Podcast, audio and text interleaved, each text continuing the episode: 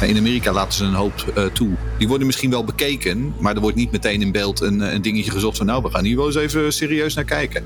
Ik denk dat je een soort gulden middenweg moet vinden. Maar het is wel een beetje te veel een scheidsrechtersport geworden. Ja. Als je deze titelstrijd is natuurlijk een beetje tussen hem gegaan en tussen Leclerc. En ik, ik denk ook dat het bij Leclerc daar soms wel eens aan ontbreekt. Aan die meedogenloosheid.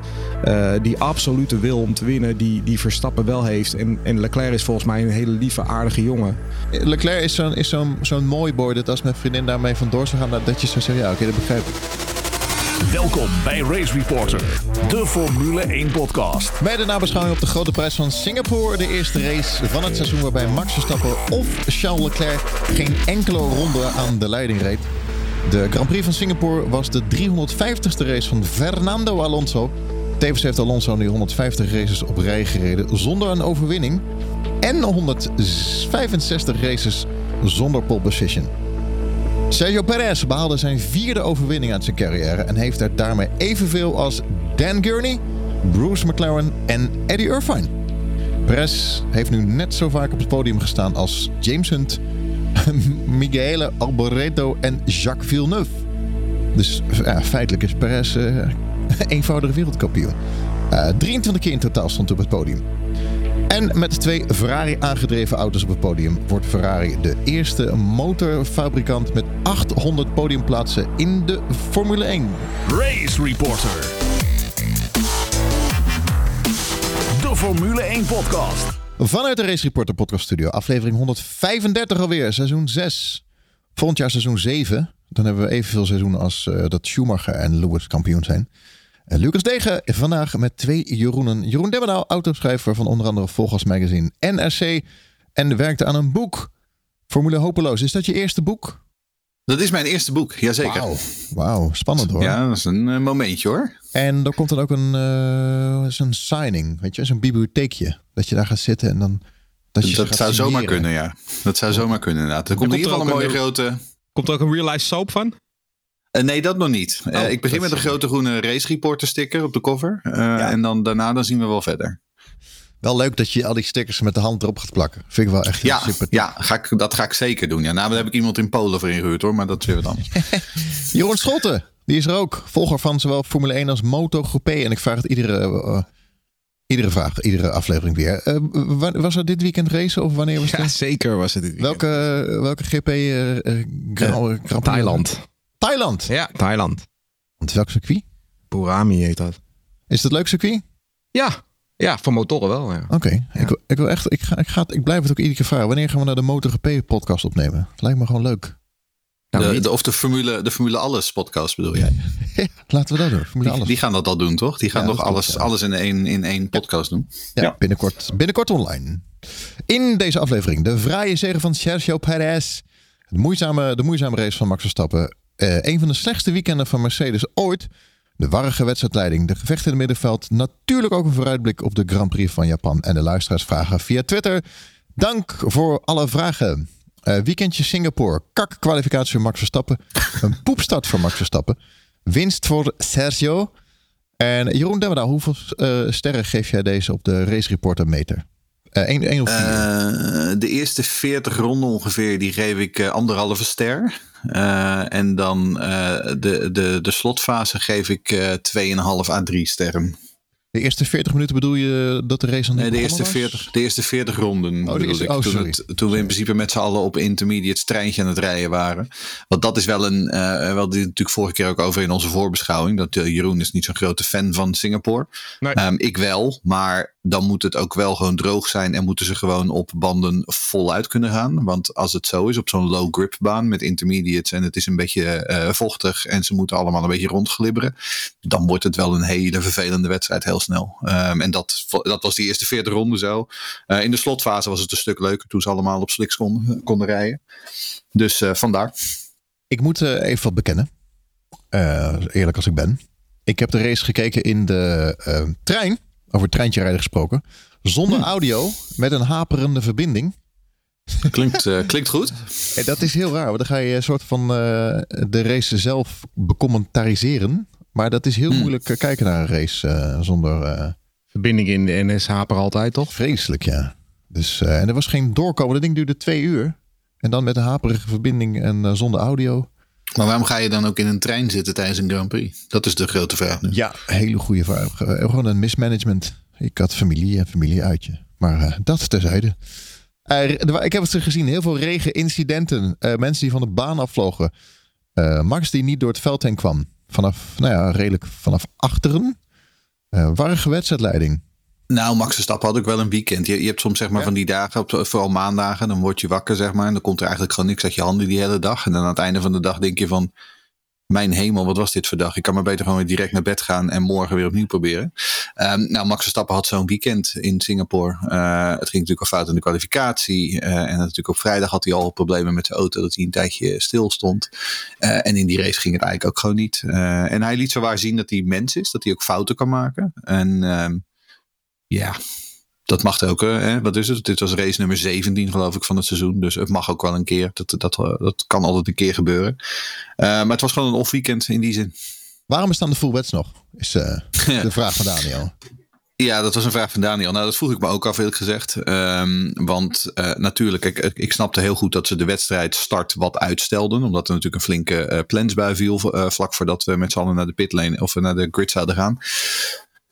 Maar vervolgens dan was het ook weer, dan moesten we geloof ik 70 minuten wachten of zo. Um, en dan denk ik ook weer, het duurt wel weer heel lang allemaal. Um, kijk, en dan kun je inderdaad wel een, een leger marshals de baan opsturen en dan met een bezempjes gezellig uh, al het water van die baan af gaan vegen.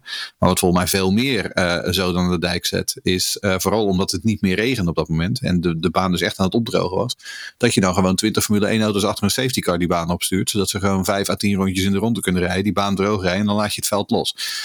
dan hadden wij met z'n allen eerder kunnen beginnen. Uh, dan hadden we iets meer gezien in plaats van dat we uh, een uur lang alleen maar naar zo'n naar zo'n niks, naar zo'n leeg scherm zitten te kijken.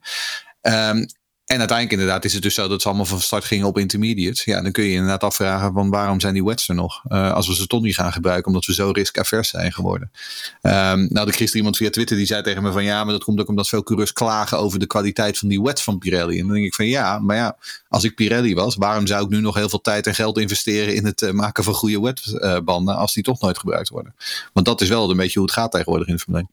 Ja, eens. Ja. Ik, uh, ik, ik heb me ook afgevraagd waarom dat een uur uitgesteld moest worden. We moesten eerst heel lang wachten tot de aankondiging wanneer die dan eindelijk zou gaan beginnen. En dan hoorden we dat het nog een uur zou duren. Ja, ik vond het ook apart. Maar goed. Ja. Uh, Huip heeft een vraag. Uh, ja, Huip die vraagt: uh, wat vinden jullie van de huidige raceleiding? Um, en ik kreeg ook vanmiddag inderdaad al van, van iemand een, via Twitter een vraag van: nou, het is wel een stuk beter geworden hè, sinds Michael Masi weg is. Knipoog, knipoog, knipoog. Kijk, het punt is natuurlijk ook: Michael Masi uh, alleen was natuurlijk helemaal het probleem niet. Kijk, Michael Masi zijn positie was onhoudbaar geworden na Abu Dhabi 2021. Maar het was natuurlijk vooral gewoon symboolpolitiek om hem aan de kant te schuiven. Kijk, en vervolgens hebben ze een hele batterij veranderingen doorgevoerd met afwisselende raceleiders. Hè, dus we voor iedere race een andere uh, raceleider hebben. Die, eh, die, die jongens die roleren. Uh, ze hebben dan ook een apart klankbord, wat dan weer zeg maar onafhankelijk moet zijn. En er zit een speciale, zeg maar, een soort van VAR-achtige extra ruimte met allemaal beeldschermen en zo. waar, waar waar dan extra uh, officials aan het kijken zijn en op die manier de racelijnen kunnen adviseren. En nog steeds, als je naar deze wedstrijd kijkt, uh, ik vond er bij Vlagen echt geen touw aan vast te knopen. Uh, beslissingen die, of incidenten die wel onderzocht worden, maar daar werd dan geen actie ondernomen. Andere incidenten die niet eens onderzocht worden, terwijl die veel duidelijker een overtreding waren dan, uh, dan andere. Uh, ik vond uh, de, de, de beslissing om een VSC dan wel een SC, een safety car de baan op te sturen, was voor mij echt onafvolgbaar bij Vlagen. Nou, we hadden het al inderdaad over de racestart, waarom dat allemaal zo lang moet duren. En het is eigenlijk het hele seizoen al. Hè. Er, is, de, er is niet echt een lijn in te ontdekken. In, er is niet echt continuïteit in de beslissingen. Dus ik weet niet of het, um, het probleem het probleem al te echt wel bij Michael Masi lag. Ik denk dat het probleem uh, uh, veel dieper ligt. Ja, in de jaren ervoor ook, denk ik wel. Hoor. Ik, hmm. ik kan mezelf wel uh, Michael, of Charlie Whiting nog herinneren, waar ook altijd veel kritiek op is geweest. hoor. Het is, wel, het is ook een heel lastig doel. Maar ik ben het deels wel met Jeroen eens hoor. Ik, ik vind vooral ook dat er te veel onderzocht wordt. Ik, ik, ik zag zo'n dingetje hmm. weer boven in beeld komen dat het incidentje tussen Verstappen en Magnussen in de eerste ronde onderzocht wordt. Dan denk ik, waar, heb je niks te doen of zo? Waarom, waarom ga je dat onderzoeken? Ja. Wij zijn natuurlijk wat, wat ouder, maar ik vraag me dan ook af, als je dan kijkt naar de jaren Senna Prost. Dat was gewoon racen. Er werd gewoon niet gemekkerd. Waarom is het anders zo ge, dat ge... Ja, dat was ook wel aan te merken. Hè? Want ik bedoel, Suzuka in 1990, toen, uh, daar is nooit een straf voor gekomen. En ik vond dat wel fijn. Maar in principe had dat natuurlijk wel gemoeten. Nee, maar er dus- zijn nu in een race zijn er tien incidenten die worden onderzocht. Of niet, of wel? Of waarom kunnen we niet gewoon gaan racen, hou je kop, uh, meer gas, meer gint? We hebben nou ja, omdat, over. Omdat het... Kijk, ik vond dus ik heb me niet zozeer aan die uh, safety car, virtual safety car geërgerd. Daar had ik het al met Jeroen over. Dat, dat vind ik allemaal wel prima wat ze doen. Maar ik, ik, ik ergerde me bijvoorbeeld aan het, het, verhaaltje dat George Russell niet bestraft werd voor Mick Schumacher. Eh, te knijpen op de racelijn. Maar Latifi deed dat wel bij Zoe. Uh, en die kreeg daar wel een, uh, ook bij Zoe. En die kreeg daar wel een vijf, vijf plekken gridstraf voor volgende week in Suzuka. En dan denk ik, ja, het is alle twee hetzelfde. Oké, bij de ene staat een muur, maar bij de andere dan niet. Maar Mick moest ook gewoon naar binnen. En zijn race was effectief ook voorbij. En het is gewoon knijpen terug naar de racelijn. dat is precies hetzelfde vergrijp. En daar irriteer ik me dan wel aan. Of ik vind het prima als ze geen straf krijgen, maar dan alle twee niet. Nou, en ik, weet al een beetje, ik ben het ook een beetje eens dat weet je, ze onderzoeken te veel. Want hetzelfde als dat Verstappen uh, bij, die, uh, bij de start, dat hij bij de eerste bocht uh, binnendoor ging. Dat hij eigenlijk die baan even af moest knijpen. Ten eerste, hij moest wel, omdat hij anders gewoon schade had gereden. Ten tweede, hij won er geen plekken mee. En dan inderdaad even verderop in die, in die ronde zie je inderdaad dat hij aan de, een, een robotje aan het vechten is met Magnussen. Ja, Magnussen laat die, laat die auto gewoon staan. Die denkt gewoon, je komt er hier niet voorbij. Ja, dat is prima. Dat is gewoon racen. Ik snap inderdaad ook niet waarom dat onderzocht moet worden. Kijk, en inderdaad, Lucas, het andere uiterst is natuurlijk dat inderdaad net als in 1989 dat het allemaal gewoon maar laissez-faire is. En uh, laat ze maar gaan en we zien het wel. Nou ja, we weten inmiddels dat uh, Alain Prost in 1989 gewoon Ayrton Senna uit de wedstrijd gereden heeft. Uh, dat is ook iets wat we trouwens jaren later pas de, daadwerkelijk ja. uitvogelden. Um, dus ik denk dat dat weer het andere uiterste is. Um, maar ik bedoel, dan, dan kom ik weer met mijn stokstaartje of mijn stokpaardje vanuit Amerika. Uh, in Amerika laten ze een hoop uh, toe. Uh, daar worden ook gewoon heel veel dingen um, die worden misschien wel bekeken, maar er wordt niet meteen in beeld een, een dingetje gezocht van nou, we gaan hier wel eens even serieus naar kijken. Ik denk dat je een soort gulden middenweg moet vinden. Um, maar het is wel een beetje te veel een scheidsrechtersport geworden, ja. Nou, Al is het, ook het is ook wel beter geworden dit jaar. Dat vind ik wel. Want het is wel vaker dat, het is wel veel vaker dat ze tegenwoordig zeggen uh, no further action. Er werd, in, de, er werd in het verleden werden er meer straf uitgedeeld. Ik vind het het ergste vond ik eigenlijk dat we na afloop weer 2,5 uur moesten wachten op wat er nou gebeurd was ja. met Checo Perez. Want ik vond dat sowieso, vind ik dat een niemendalletje. Dat vind ik zo'n was een neus dat je zoveel auto's achter zo'n mm. safety car. Wat, het interesseert me helemaal niks. En ten tweede, uh, dat had je tijdens de wedstrijd wel kunnen beslissen. Want je wist al dat hij dat gedaan had. En zijn argumentatie daarover, dat maakt geen fuck uit, toch?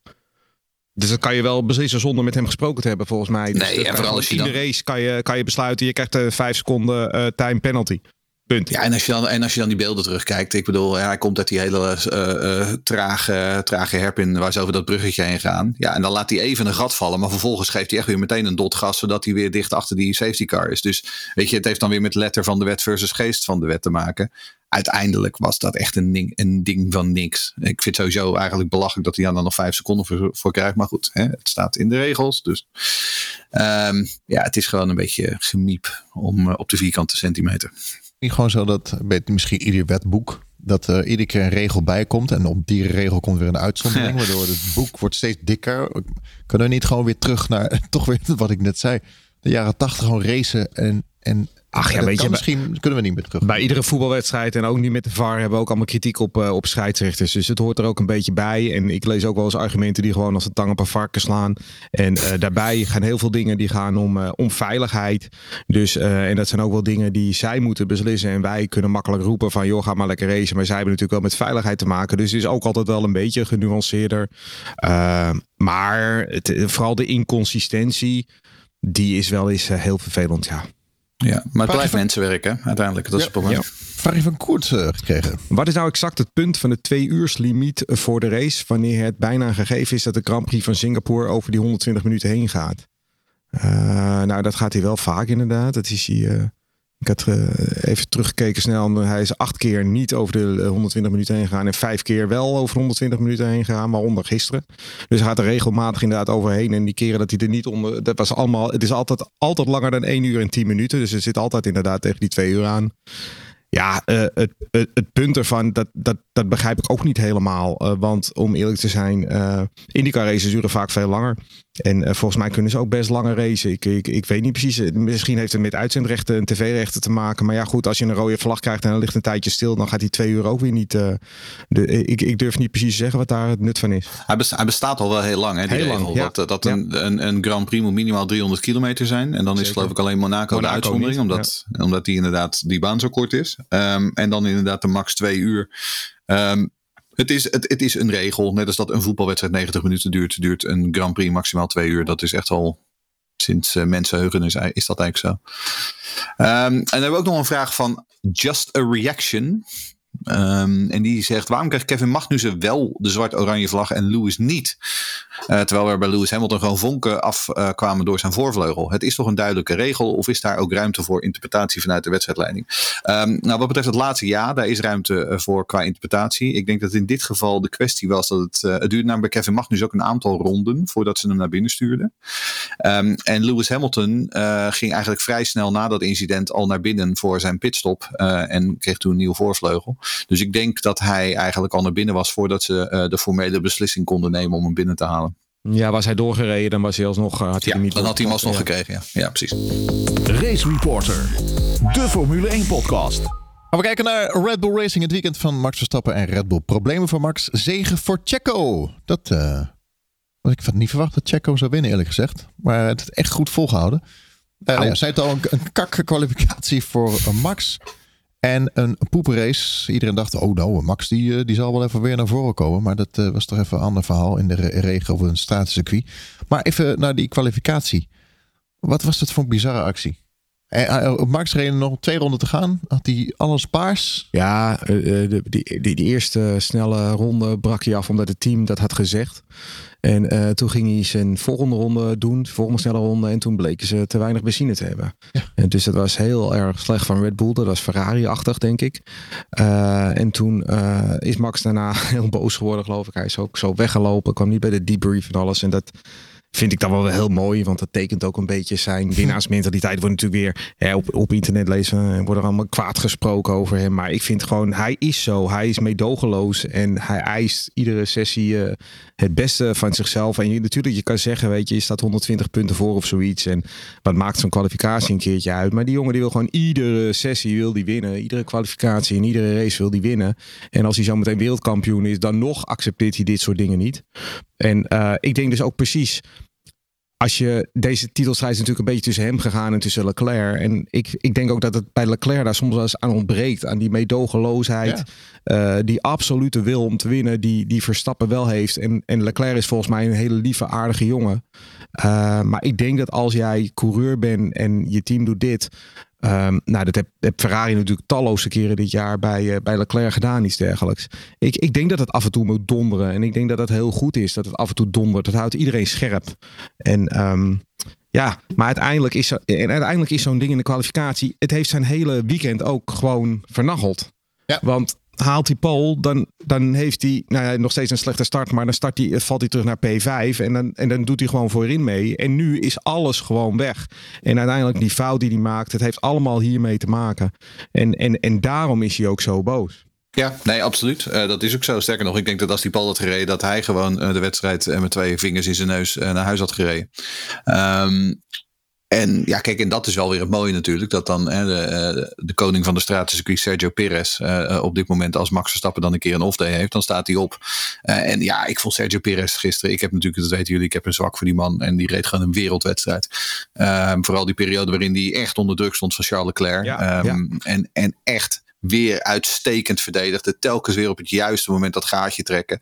Uh, ja, echt, echt een hele, hele goede wedstrijd. Um, dus ik ben hartstikke blij voor, voor Checo. Um, ik ben blij voor Red Bull, want dat betekent dat ze weer een wedstrijd gewonnen hebben.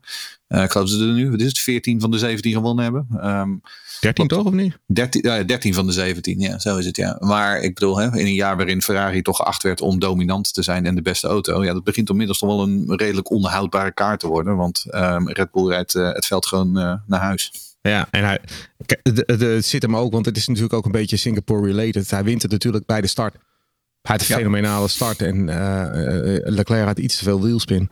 En, en daar wint hij natuurlijk. En dan heb je op, op Singapore heb je natuurlijk zo'n groot voordeel. Moet een beetje lachen. Want als ik dan denk, uh, Perez heeft nu vier overwinningen. Ja. Evenveel als Eddie Irvine. En Eddie Irvine deed ooit mee om het kampioenschap. Ja. uh, Perez heeft nu evenveel keer op het podium gestaan als Jacques Villeneuve. Ja, en hij heeft een pole meer dan Eddie Irvine. Want Eddie Irvine heeft nog nooit een pole gereden in zijn carrière. Nee. ja. is natuurlijk allemaal relatief. Maar uh, Perez is... En Perez is toch echt wel een tandje beter dan Andy Irvine. Hoor. Nee, maar natuurlijk. maar dat, dat, terwijl we eigenlijk dachten dat zijn carrière voorbij was. Dus ik vind het echt wel heel gaaf om te zien dit. Nou, het is mooi. Ik bedoel, hij is inmiddels 32 geloof ik. Uh, en hij heeft toch gewoon uiteindelijk, hè, door vooral dat laatste jaar bij Force India natuurlijk, uh, of Racing Point dan, maar goed, uh, spijker. heeft hij natuurlijk gewoon een, een, een echt, heeft hij dat, dat contract bij Red Bull verdiend. En, en het eerste jaar was moeilijk, maar dit jaar, ja, nou ja, nogmaals, het is nog steeds een beetje af en aan soms. Maar gisteren liet hij wel weer zien waarom ze hem aangesteld hebben. Hij is een prachtige carrière dit, wat, wat, dit, wat dit, dit, dit heeft Pierre Gasly of, of Alexander Albon nooit kunnen doen. Is dat, wat is zijn beste race? Beste race over nou, Checo? Nou, ik vond die, die, die zegen die hij pakte voor, uh, voor Racing Point, die vond ik ook wel heel erg goed hoor. Ja, die, ja, die, die was ook wel echt heel goed hoor.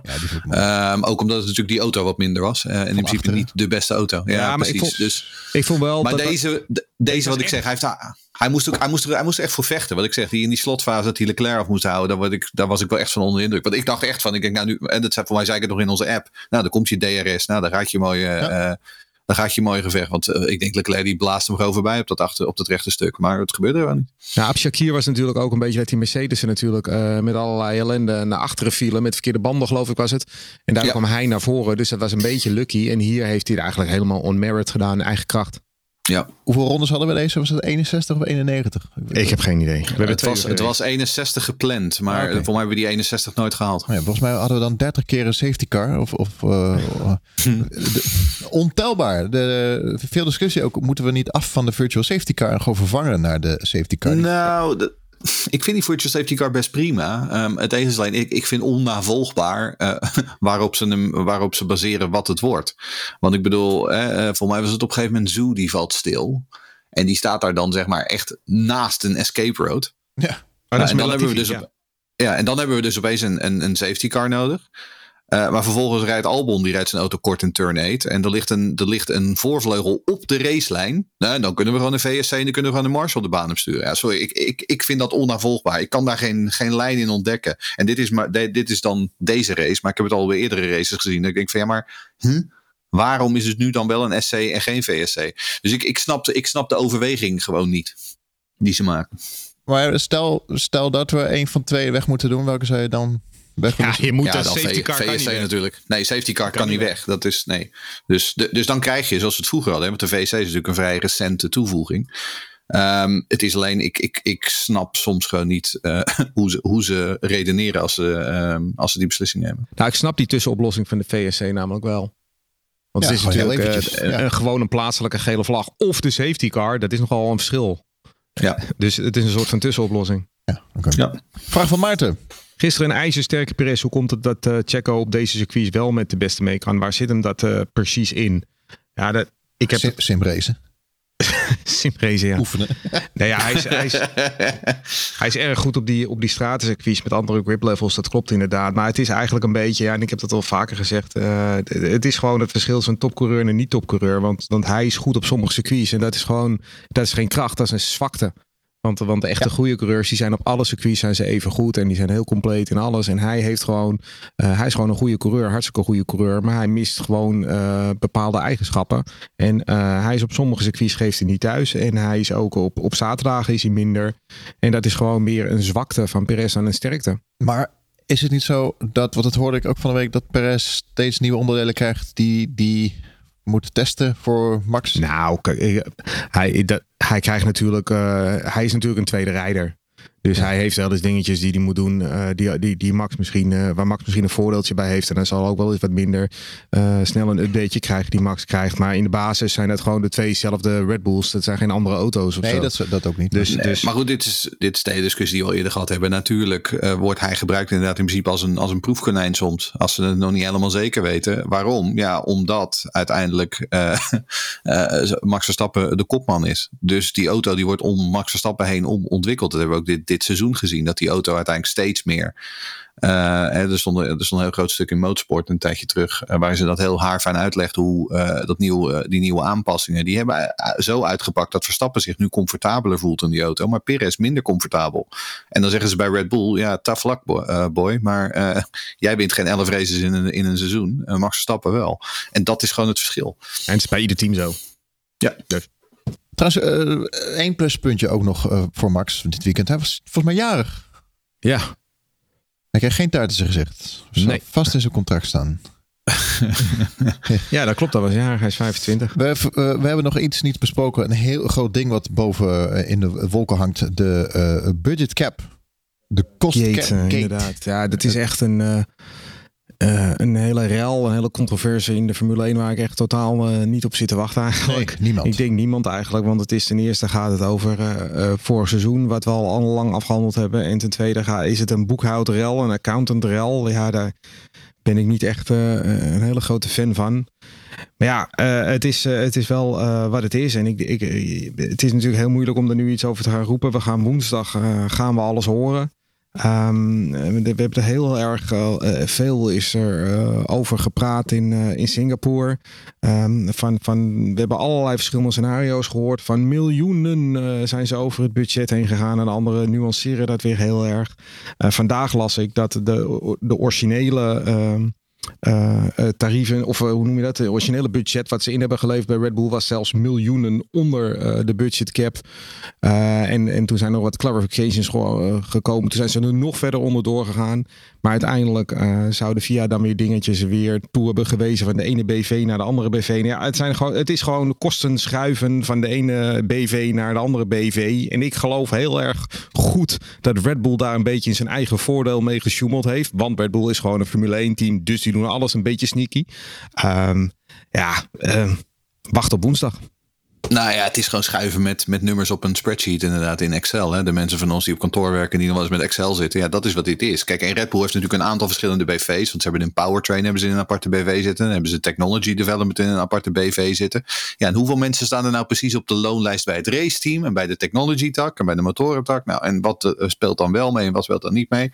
Wat denk ik ook heel erg een, een kwestie is hier. Uh, dit is de eerste keer dat accountants van de FIA um, deze uh, uh, test moeten doen en dit moeten gaan controleren. En die zijn dat ook nog aan het uitvogelen, want het is super complexe materie. Nou, wat je dan dus krijgt, is dat hè, ze inderdaad, dus wat, wat Jeroen net zegt, ze gaan vragen om clarifications. Christian Horner zei gedurende het weekend al. Voor zover ik weet, hebben wij een budget ingediend wat onder de cap viel. Uh, Helmoet Marco zei vervolgens: ja, we zijn in gesprek met de FIA, want ze hadden wat extra vragen. Um, dus ja, uiteindelijk, ik, ik, denk ook een beetje eerlijk gezegd dat dit misschien wel gewoon een storm in een, in, een, in een glas water is. Wat ik veel interessanter vind, wie heeft dit gelekt? Ja. Wie heeft dit naar de pers gelekt? Wie heeft er, uh, er baat bij dat Red Bull en in mindere mate Aston Martin, want die spelen, uh, die spelen ook nog een rol, dat die in een kwaad daglicht gesteld worden. Nou, en dan vervolgens dan zie ik onze grote vriend uit Stuttgart, die met zijn, uh, ons heilige boontje, die zegt van nou, ik vind wel dat de FIA toch echt heel erg uh, strikt op de, op de waarden en op de regels moet letten. Toen dacht ik, oh ja, oh ja. Dus daar komt het vandaan. Um, ik, ik, ik, wil, ik denk dat er iemand is die dit gelekt heeft um, met het oog om Red Bull een loer te draaien.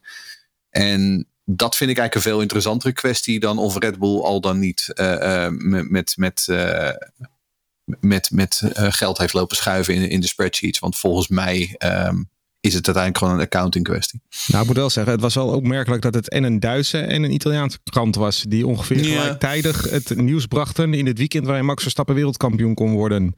Het is bijna toeval. Het is bijna toeval. En de, de Engelse media, wat de grootste en belangrijkste Formule 1 media is, die hebben het niet gebracht. Nee, is heel gek is dat. Dat is heel erg vreemd inderdaad. Uh, maar goed. Um, ja, een, een, een, minder mens zou denken aan een complot, hè Lucas? ja. Blijft wel overeind dat VIA er denk ik wel een beetje mee in zijn maag zit. Want het is natuurlijk wel zo dat als die budgetcap, als die wel overschreden wordt, het is inderdaad wel een dingetje. En um, ja, nou ja, goed. Ik ben heel erg benieuwd hoe dat, uh, hoe dat verder gaat. Maar dit is niet een... Ja. Maar ja, kijk, weet je, dit kat-en-muisspel tussen de constructeurs en tussen de Fiat hebben we natuurlijk al eerder gezien. Hè? Ik bedoel, we hebben natuurlijk een paar jaar geleden hadden we Ferrari die eh, met, met hun inspuiting aan het klooien waren in de motor. Ja, en ja, ja, nou, volgens de letter van de wet was het geen vals spelen. Maar uiteindelijk volgens elke andere norm wel. Um, kijk, en hier is het natuurlijk ook zo. Kijk, we weten dat Red Bull een vrij complexe uh, structuur heeft qua team, zeg maar. Daar, met die verschillende BV's. Ja, dan moeten die accountants bij de, bij de FIA moeten dat dan ook inderdaad weer gaan uitvogelen. Dus er zullen ook best wel interpretatiekwesties zijn. En dan is het, zegt natuurlijk Horner van ja, uiteindelijk is het aan de FIA om te beslissen. Uh, en Jeroen die dacht van, oh nou, dat klinkt alsof hij niet helemaal zeker van zijn zaak is. Nou, dat weet ik niet. Want uiteindelijk zegt Horner gewoon. Steeds meer, hè? Waar het op staat. Ja. ja. Het is een interpretatiekwestie. En de FIA is uiteindelijk natuurlijk als bond, als uitsportbond, zij zijn degene die beslissen. Maar ik, kan, ik, ik, ik ben absoluut ervan overtuigd dat Horner de, wet, de, of de waarheid uh, spreekt. Dat zij een budget hebben ingeleverd dat onder de cap komt, in hun ogen. Nou, ik, ik moet zeggen, ik vond Horner in het begin vond ik een beetje zwak. Maar hij werd gedurende het weekend steeds feller en sterker en krachtiger in zijn bewoordingen. Alsof daar al wat gesprekken plaats hebben gevonden. Mm, zou en dat hij net iets meer weet dan uh, wij. En overigens moet ik nog wel even zeggen dat uh, Toto Wolff is natuurlijk echt, echt de meest verschrikkelijke man in deze kwestie. Want hij, hij, heeft, hij is nog altijd een heel klein beetje aandeelhouder ook van Aston Martin. Hè? En dat is het andere team wat in ophef is, opspraak is gekomen. Dus. Over interpretatie. Nou, ja, Doe maar denken aan Honda. Ik weet ook nog dat, uh, dat ze een, een, tank iets groter hadden. En dat is, oh, oh, moest die zo groot? Ja, dat is een interpretatie, zeg maar. Ja, jaren ja, geleden was het. Ja, en Tyrrell had ooit nog eens, wat is het, lood in een benzine of zo, 1984. Uh, waardoor de auto dan zwaarder zou worden, zeg maar. Waardoor ze dus met een lichtere auto konden rijden. En daar kwam de Fiat toen ook achter. En toen werden ze uit het hele WK geschrapt. Dus we hebben ook nog wel echt gewoon echt keihard valspelen gehad. Ik denk dat dit veel uh, subtieler is. Ik wil graag een bruggetje maken van budget cap naar uh, budget uh, petje. Petje af. Support Race Reporter. Ga naar petjeaf.com slash van podcast. Heel subtiel. Heel ja, subtiel, heel subtiel ja. Want wij moeten ook met Excels en wat bedragen schuiven de komende herfst en winter. Maar wij met eurotjes en niet met miljoenen eurotjes. Nou, dat weet jij helemaal niet. Oh. Dus petjeaf.com slash F1 podcast. Race Reporter. De Formule 1 podcast. El weekend di Ferraros. Mijn Italiaans is niet heel goed, maar vrij vertaald in het Nederlands. Het weekend van Ferrari. Dubbel podium zonder vreugde. Uh, vraag je van, van mij. Uh, waarom had Leclerc een gouden helm op afgelopen weekend? Was dat om uh, al het kampioenschap van Verstappen te vieren? Ongetwijfeld. Ik, ik vond het een hele mooie helm. Ik, ik, ik, heb geen idee. Weet je, ik, al die coureurs die tegenwoordig uh, uh, met 36.000 verschillende helmen rijden. Het interesseert me echt helemaal niks. En dan gaan ze een helm, reveal, en dan gaan ze een helm reveal doen. En dan krijgen we allemaal mooie filmpjes op Instagram. Het interesseert me echt Morris met zijn Halo helm. Het is van merchandising.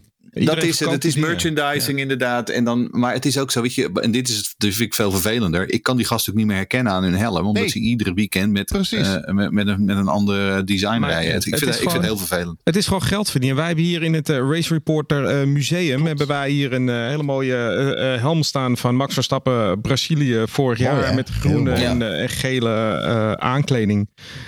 moeten mensen maar eens voor, voor, vijf, voor, ja, voor 5,95 entree mag je het Red Bull of mag het Race Reporter Museum in en dan kan je hem zien. er staat ook een hele mooie Senna helm. Ja. Staat er. En er staan allerlei uh, Formule 1 uh, modellen op schaal. Dat wel helaas. Welke helm oh, zou je er nog bij willen hebben? Uh, ik Perez, Perez natuurlijk. GP. Nee, Perez natuurlijk. Ik, ik, ik durf hier. Um, ja, ik, ik heb geen idee. Ik, maar goed, laten we naar Ferrari over Ferrari gaan hebben. Um, ja, wat kunnen we nog over zeggen? Het, is, het, ze nou, ja, goed bij. Het, podium, het, het, was weer het, het was weer het aloude recept, hè? Ja. Uh, pole position en vervolgens op zondag niet verzilveren. Um, want ik weet niet hoeveel poles Charles Leclerc dit, uh, dit jaar heeft. Een stuk of acht, negen of zo. Ja, zoiets, ja. Ja. Um, nou, daarvan heeft hij er twee verzilverd volgens mij. Um, en dat was in de eerste drie races. En daarna is het gewoon, hij rijdt, hij rijdt veel pols. Die auto is snel. Maar vervolgens op zondag kunnen ze gewoon niet leveren. Nou, en in dit geval was het zo dat ze voorbijgesproken werden door uh, Checo Perez. Um, en uh, Perez uh, ging gewoon hard. En Leclerc kon hem redelijk bijhouden. Carlos Sainz echt op geen enkele manier. Sainz was echt beroerd. Ja. Vanaf, vanaf ronde 1.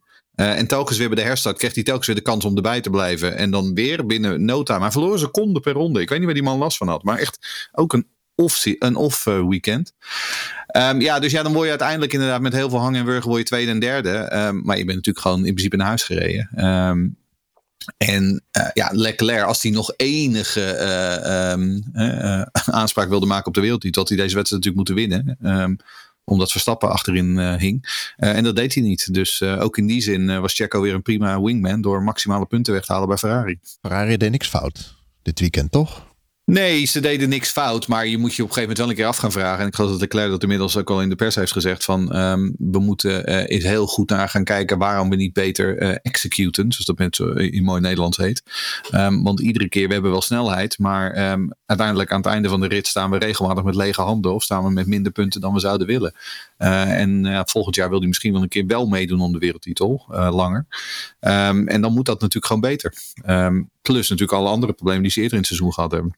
Ja, dus nee, strikt gesproken hebben ze niet zo heel veel fout gedaan, maar ze hadden gewoon moeten winnen gisteren. Ik vond wel opmerkelijk dat hij in de afloop zei dat hij uh, verrast was door het feit dat de uh, Perez op het end zo weg van hem kon rijden. Want dat is eigenlijk al, hmm. al, al, al races lang zo. Dat uh, ze hebben wel de initiële snelheid, maar als het wat langer duurt, de wedstrijd, vallen ze terug.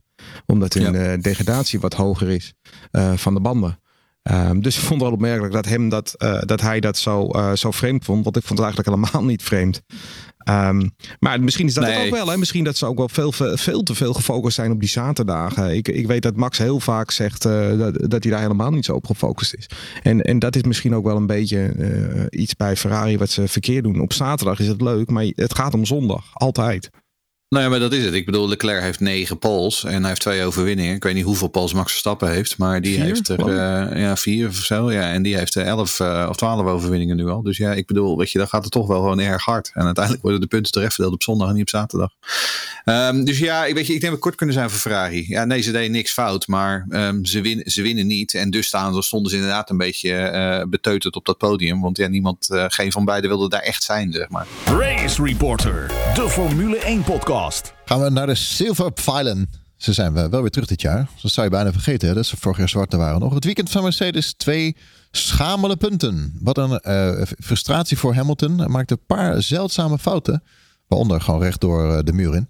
En uh, Russell hopeloos in de kwalificatie. En startte vanuit de pits. En ook in de race was hij niet echt lekker bezig. Nou, ik, ik, denk bij Hamilton, en dat hoorde je vooraf ook wel een beetje, dat Mercedes het idee had dat dit het circuit was waarop ze misschien nog een race zouden kunnen winnen.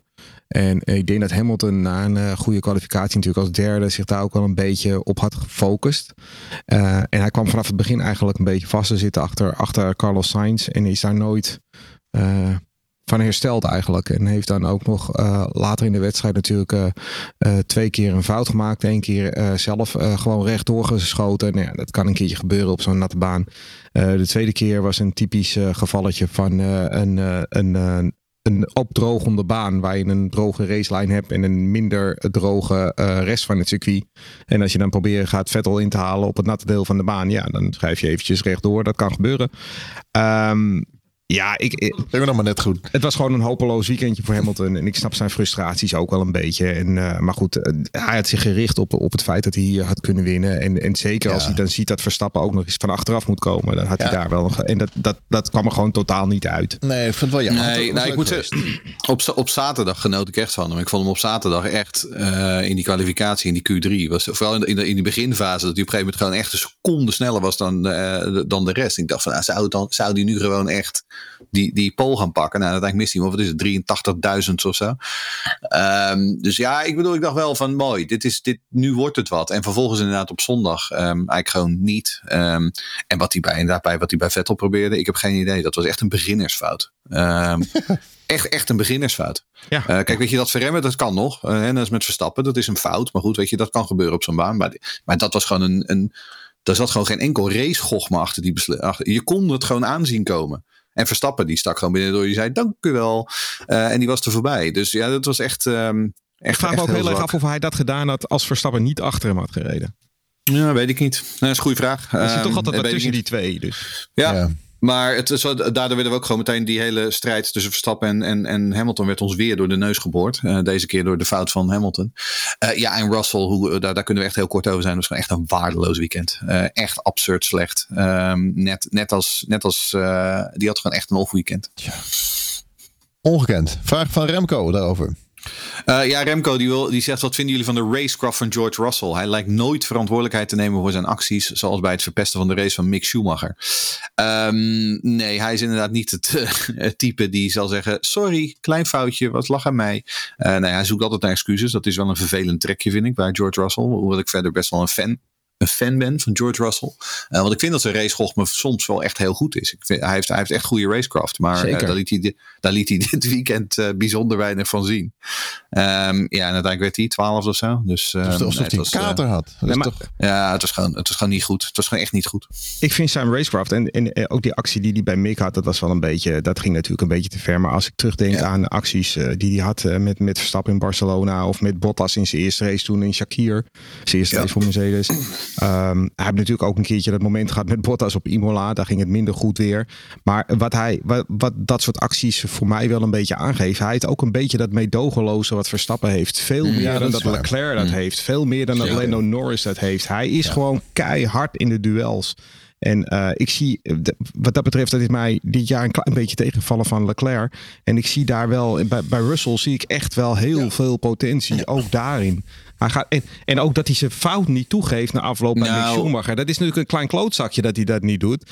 Maar ik vind dat ergens, dat is wel Verstappiaans, hè? Die doet dat ook, hè? Jij zegt dat het grappig is inderdaad dat hele volkstam in Nederland dat prachtig vindt als Max Verstappen het, uh, doet. Maar uh, we krijgen nu vragen over, uh, over dat George Russell, die geeft zijn fouten niet toe en die verpest de race van anderen. denk ik van, hm, ja, dat herken ik er inderdaad wel ergens van. ik, heb daar, ik, heb daar, ik heb daar niet zoveel moeite mee in die zin. Uh, het is een beetje een vervelend trekje, maar ja, wat jij zegt, um, hè, Ayrton Senna maakt ook nooit fouten. Nee, nooit. Uh, en Michael Schumacher maakt ook nooit fouten. Nee, en ook hele sympathieke uh, jongens in de auto. Hele sympathieke jongens in de omgang. uh, nee, weet je, het zou zomaar kunnen dat misschien op termijn niet Charles Leclerc, maar George Russell de grote rivaal ja. van Max Verstappen wordt. Ja, nou, nou, dat, dat is goed punt. Ik vind alleen het enige buiten de auto vind ik hem dus totaal anders dan Max. Want Max is echt een puur, puur karakter. Die zegt wat hij denkt. Hij is te gemaakt, te glad. Hij is echt een, een beetje een Een proleet hij weet alles beter, een mooi prater. Ik vind het wel een beetje... Mooie woorden allemaal. Ga ja, door, ik ga vind door. Het, ja, maar ik vind het geen positief. Ik vind hem niet qua karakter. Buiten nee, de baan vind ik hem niet zo leuk. Nee, engert, gluipert, Nou ja, zo komt hij over, ja. Ja. Nou, is dat ook weer duidelijk. nee, maar het is wel zo. Uh, Leclerc is echt een mooi boy.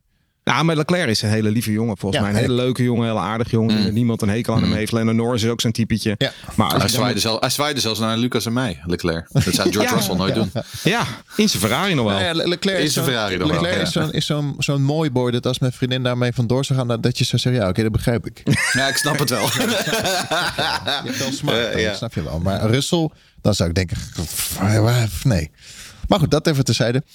Um, DJ Kop, DJ Kop, Jacob, Jacob. de dichter, heeft een uh, mooie vraag. Wat is uh, volgens jullie de gedachte achter dat Mercedes en George Russell nog voor de snelste raceronde gingen, terwijl Russell toch kansloos buiten ja, de top 10 zou eindigen? Duidelijk. Ja, om hem weg te halen natuurlijk. Gewoon om hem weg te halen bij Red Bull.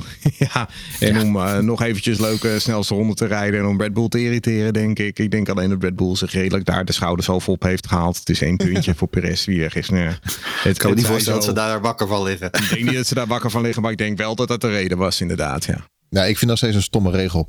Ik heb het vaker gezegd. Maar ik vind dat... Ah, ik vind, ik, die, wat maakt die ene punt nou uit? Als het dan toch niet uitmaakt, geef hem dan gewoon aan aan een, aan een Latifi. Nou, ik vind, ik, vind die, ik vind die top 10 uh, eh, beperking vind ik vervelend. Ik vind dat de, de, wie de snelste ronde rijdt, moet gewoon het punt krijgen. Ja, punt. Period. Ja, nou, zijn we het daarover eens. Race Reporter, de Formule 1 podcast. Het middenveld, McLaren en Aston Martin. Uh, doen uh, uiterst goede zaken. We hadden van het begin van het seizoen gedacht, nou, uh, dat, dat team wordt wel het, wat is het, derde team. Een vierde team. Maar dat is toch nog wel spannend. Uh, McLaren hebben we het wel over gehad. Of die misschien vooraan mee zouden doen. Ja, dat was het inderdaad. Zal wel zijn. Ja, uh, ja nou ja, ik moet zeggen. Uh, ik bedoel, onlangs hadden we, dachten we dat Alpine het de strijd toch wel echt beslecht had. in hun voordeel. En vervolgens gaven ze op Monza niet thuis. Um, en nu op Singapore gaven ze nog minder thuis. Met twee hele mooie plofjes. vooral die van Ocon was heel mooi trouwens. Die deed me echt aan de hoogtijdagen van de ploffende Mugen Honda's in de jaren negentig denken. Um, en dus uh, twee, twee kapotte Alpines uh, motoren. En uh, McLaren wordt ondertussen ook een beetje geholpen door de safety car. In het geval van, van Daniel Ricciardo wordt vierde en vijfde. En dus staat McLaren nu doodleuk weer vierde. Um, met vier punten voorsprong op Alpine. Dus de strijd is nog niet gestreden. Maar het is wel weer bloedje spannend. Ja, leuk hoor. Maar 3-4 van McLaren. Die Danny. Ja, nou kijk, eh, bij Alpine, ik bedoel, Ocon die had sowieso ook, ook weer, ook weer een van die, van die weekenden waar die gewoon niet zichtbaar is. Waar die ja, gewoon niet lekker gaat. Ja, maar in de kwalificatie had hij een probleem met de remmen, hè? Ja, nou, dat is wel zo. Dus maar het is ook wel zo. op Singapore. Nou ja, dat is wel zo. Maar het is ook wel weer zo. Het, het overkomt hem weer, zeg maar. Ik moet altijd dan een beetje denken aan, aan, aan Frank Williams. En waarom zou ik uh, coureurs in, inhuren die altijd pech hebben? Um, dus een beetje het was een beetje kleurloos. Uh, Alonso reed natuurlijk gewoon een goede wedstrijd. Ja. Tot hij stil viel. Met um, dus weet je, de snelheid zit er wel in bij Alpine. Maar dit is wel een slecht moment in het uh, seizoen. Uh, om, om, om zoveel um, problemen met de betrouwbaarheid te hebben. ja, en Aston Martin. Um, ik heb verder helemaal niks met dat team. maar heel knap zesde en achtste geworden. Ook hier weer. Vooral Lance Stroll heel erg geholpen door de safety car. Die kon precies op het juiste moment zijn, zijn pitstop maken. maar om meteen de vraag van Sal de Wolbert maar uh, te beantwoorden. Die vraagt: Heren, wat vonden jullie van de race van Lance Stroll? Nou, prima. Um, dat, die heeft gewoon een hele goede wedstrijd gereden. Goed resultaat. Nou, en nu hebben we dat uit de weg. Dus nu kunnen we weer over tot de orde van de dag. Wat vind jij eigenlijk van Lance Stroll, Jeroen? wel echt een hele leuke, leuke vrolijke vent. Ik heb hem voor het eerst zien lachen op, uh, op tv ja, uh, dit ja. weekend. En daar had ik ook meteen een, een foto van gemaakt en op Twitter gezet. Want dat vond ik heel erg opmerkelijk. Ik kende hem eerst niet. Vastleggen voor het nageslacht. Ja, nou ik begreep ook dat hij vroeger met... Hoppington ooit heeft uh, uh, geraced. En Hoppington was de interviewer daar. Dus misschien dat dat het was. Waarom die zo moest lachen. Ah. Um, en voor de rest vind ik helemaal niets van Lance Stroll. Ik heb niets met die jongen. Ik vind een matige coureur. Hij reed een prima race. Uh, frustratie over strategie bij Gasly. En opnieuw een fout voor Tsunoda. Nou, dat is wel een dingetje inderdaad. Dus we het hebben over slechte communicatie en over slechte planning. Um, Max Verstappen was niet happy met Red Bull, maar Pierre Gasly was niet happy, met, uh, met Alfa Tauri. Want die haalden hem dus gewoon veel te vroeg naar binnen om hem op slicks te zetten. Uh, sterker nog, ze vertelden hem niet dat ze dat gingen doen. Dus hij had geen idee. Um, ik weet niet hoe dat gebeurt, maar uh, die moeten echt op de maandagochtend, uh, die moeten op de maandagmiddag uh, of maandagochtend meeting toch echt wel even beter overleggen over hoe dat gaat volgende keer. Ja, en Tsunoda, jongens. Het is een beetje een gebed zonder einde, hè, die jongen. Het is wel leuk dat hij nu weer een nieuw contract heeft gekregen. Bij gebrek aan beter, volgens Uit mij. ja. Ja, GP Roel die vraagt ook, Yuki Tsunoda zit nu in zijn tweede jaar, maakt weinig tot geen progressie, reed hem in Singapore weer in de muur, een kostbare fout. Denken jullie dat volgend jaar zijn laatste kans is? Uh, ja, absoluut. Uh, vooral als hij Nick de Vries naast zich krijgt, uh, dan mag hij echt flink door gaan stampen. wordt ook belangrijk voor Nick de Vries trouwens, want als Nick de Vries afgetekend Yuki Tsunoda verslaat, dan opent dat ook voor hem opeens weer hele nieuwe kansen. Want zo diep zit Red Bull niet in de juniors momenteel. Dus um, wordt zowel voor Tsunoda, maar ook voor Nick de Vries een heel interessant jaar volgend jaar. Um, met mogelijk hele grote gevolgen voor wat er in de jaren daarna gaat gebeuren. Ja, Nick de Vries is vooral ook een, eh, een, een stabiele en degelijke coureur. En ja. uh, die zou zomaar drie jaar lang daar bij, uh, bij Alfa Tauri gewoon de, de, de, vaste man kunnen zijn met een jonge ja. jongen zometeen naast hem. Crawford Hadjar. of, of Hadjar, die dan vanaf over twee jaar zeg maar, naast hem komen te zitten vanaf 2024. Dat is, dat is zo'n zo'n rol zie ik wel voor hem weggelegd. Ja. En als die echt heel goed uh, rijdt. En Sergio Perez is er op een gegeven moment klaar mee. Wie weet. Um, ik bedoel, ik sluit niks. Ik, Nee, ik zie het op dit moment ook nog niet. Maar ik sluit niks uit. Um, want ik bedoel, nogmaals, als die gewoon. Hè, wat ook Nick de Vries ontwikkelt zich. Is natuurlijk ook niet meer de coureur die hij ooit in de Formule 2 was. Is sindsdien ook gewoon gegroeid en veel meer ervaren geworden. Hij reed in Monza gewoon uitstekend. Met nul voorbereiding. Ja, uh, voor hetzelfde geld, ik weet het niet. Ik bedoel, in de, in de topsport, je kunt niks uitsluiten. Maar is uh, uh, Nick de Vries en Yuki Tsunoda, is dat het kleinste rijdersduo in, in de historie van de Formule 1, denk ik? nou, Ukio Katayama en Jarno Trulli waren ook niet heel groot hoor, toen ze samen bij Minardi zaten. Maar het, zou, het zou zomaar kunnen, ja. Het kampioenschap, we eigenlijk net al besproken. McLaren en Aston Martin doen goede zaken. Ja, het is spannend voor die vierde plek. Verstappen moet in de Suzuka nog acht punten pakken meer pakken dan Leclerc. Dan is hij uh, kampioen. Kamp, ja, dat is hij wint, wint in de snelste ronde. Dus hij heeft het eigen hand. Als hij wint en de snelste ronde rijdt, dan is hij klaar. Dan is het afgelopen. En als Leclerc geen tweede wordt en hij wint, dan is het sowieso al klaar. Uh, dus hij heeft alles in, zelf, in de eigen hand. En ik schat hem ook wel op Suzuka in dat hij daar goed zou kunnen winnen. Ehm, maar ja, goed, weet je ik, ik hoop dat hij een Suzuka kampioen wordt, want dat vind ik leuk voor Honda. Ja, tuurlijk, uh, gaaf. Maar voor de rest, uh, ja, hij is gewoon kampioen en hij blijft kampioen dit jaar. Dus het maakt verder niet zo heel veel uit. En Suzuka is natuurlijk ook wel echt een klassieke plek om kampioen te worden. Ja. Uh, en Mika Hakkinen pakte daar zijn eerste titel. Uh, we hebben natuurlijk de Prost en Senna, daar gezien. en we hebben natuurlijk in het Schumacher daar gezien met Ferrari. Weet je, het zijn wel, het zijn wel momenten. Villeneuve, ja. Met heel het zijn, ja. Nee, Villeneuve was een Nee, maar met heel bedoel ik dat Villeneuve eraf ja, oh, die, ja, precies. Dus heel dan in dat geval. Ja, precies. Nee, dus weet je, het is wel een klassieke plaats, zeg maar, om een wereldtitel te pakken. Dus het zou wel mooi zijn.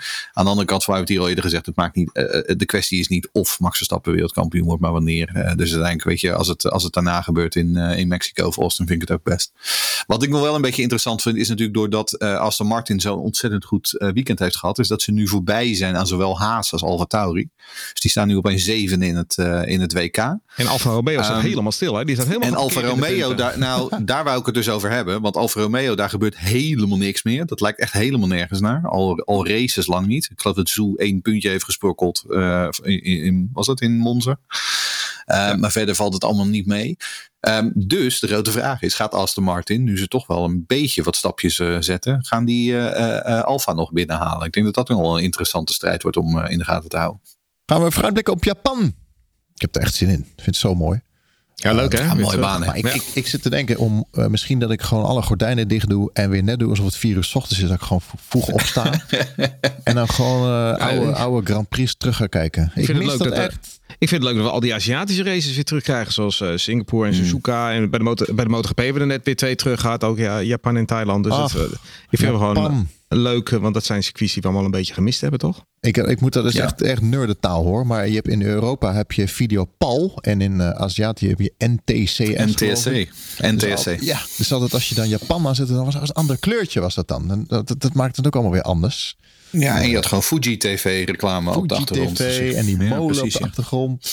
En dan zag je in die, die molen. Ja. Oh, je bedoelt dat draaien, ja, dat, dat draaien, die. Ja, ja. en, en een bord uh, van Spa van Conchat. Omdat iedereen, hoe kan dat nou? Maar dat zijn heeft dus iets van een gast. Uh, ze hebben een link met elkaar.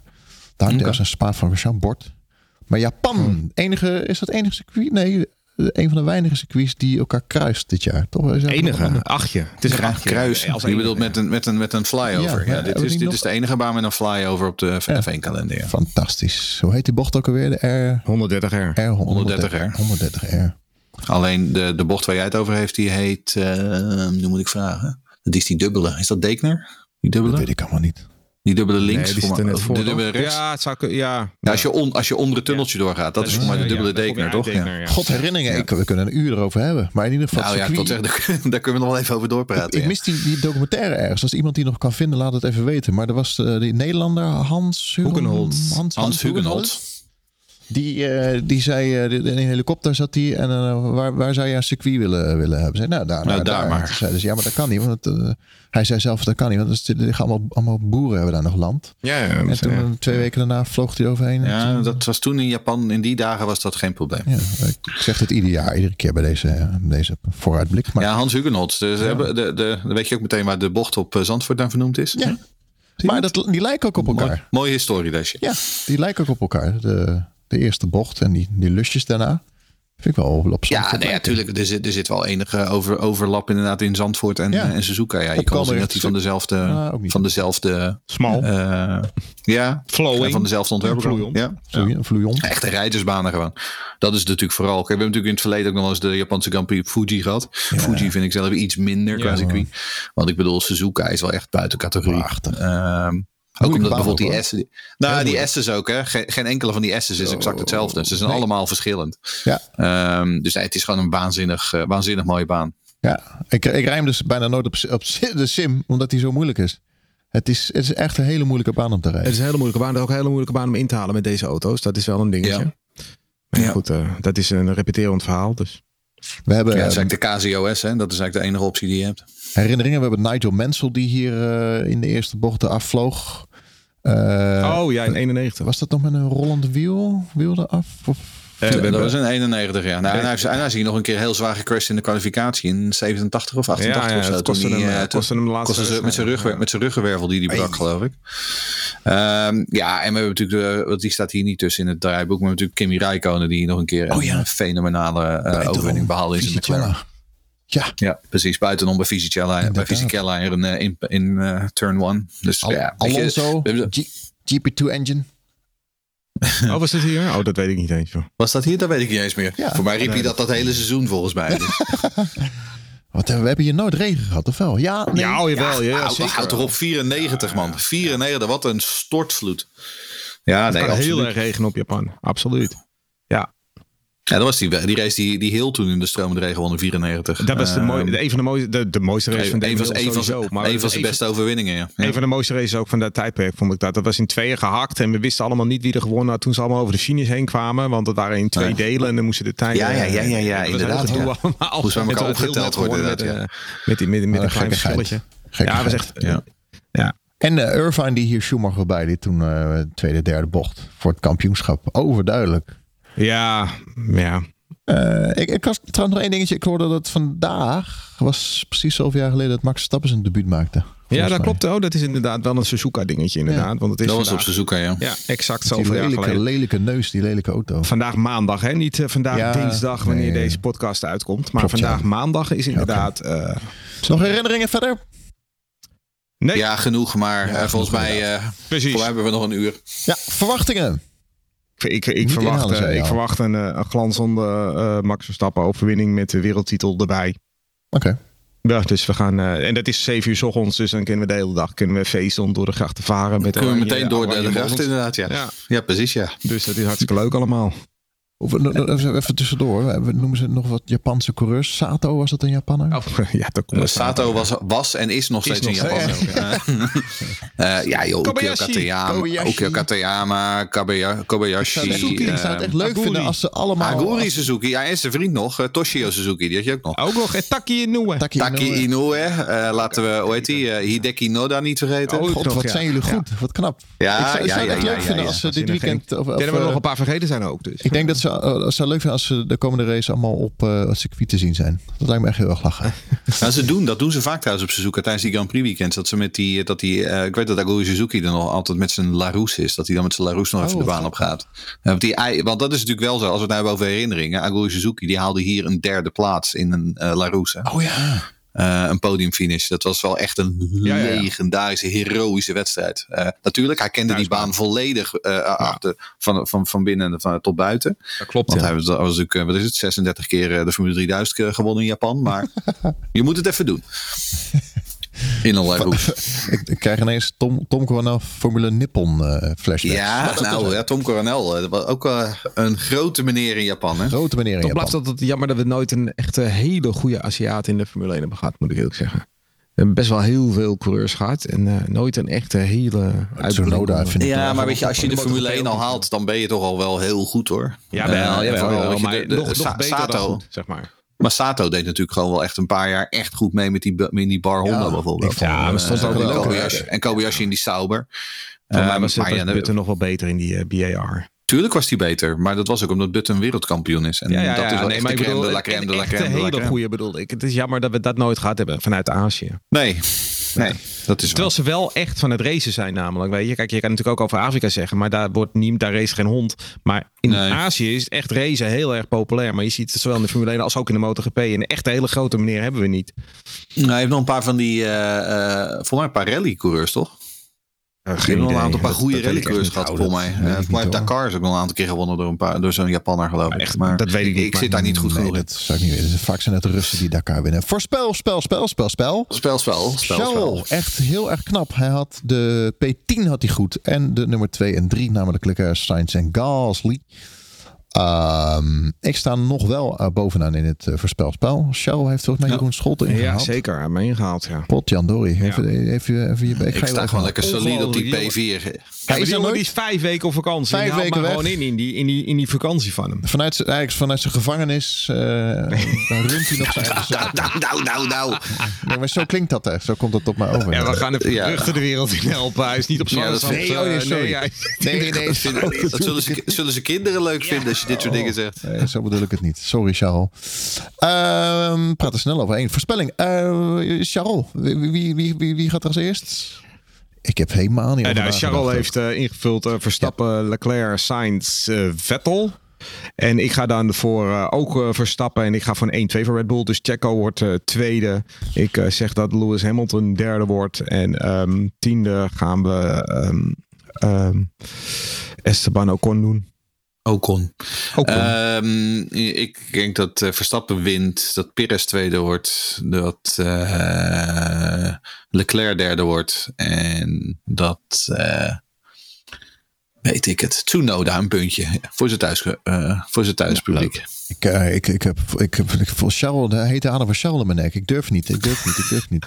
Als je nou slim bent, ja, dan, doe je exact hetzelfde, als hij doet. Ja. ja. He, Nou, laat ik dat dan maar doen. Verstappen, Leclerc, Sainz en Stroll.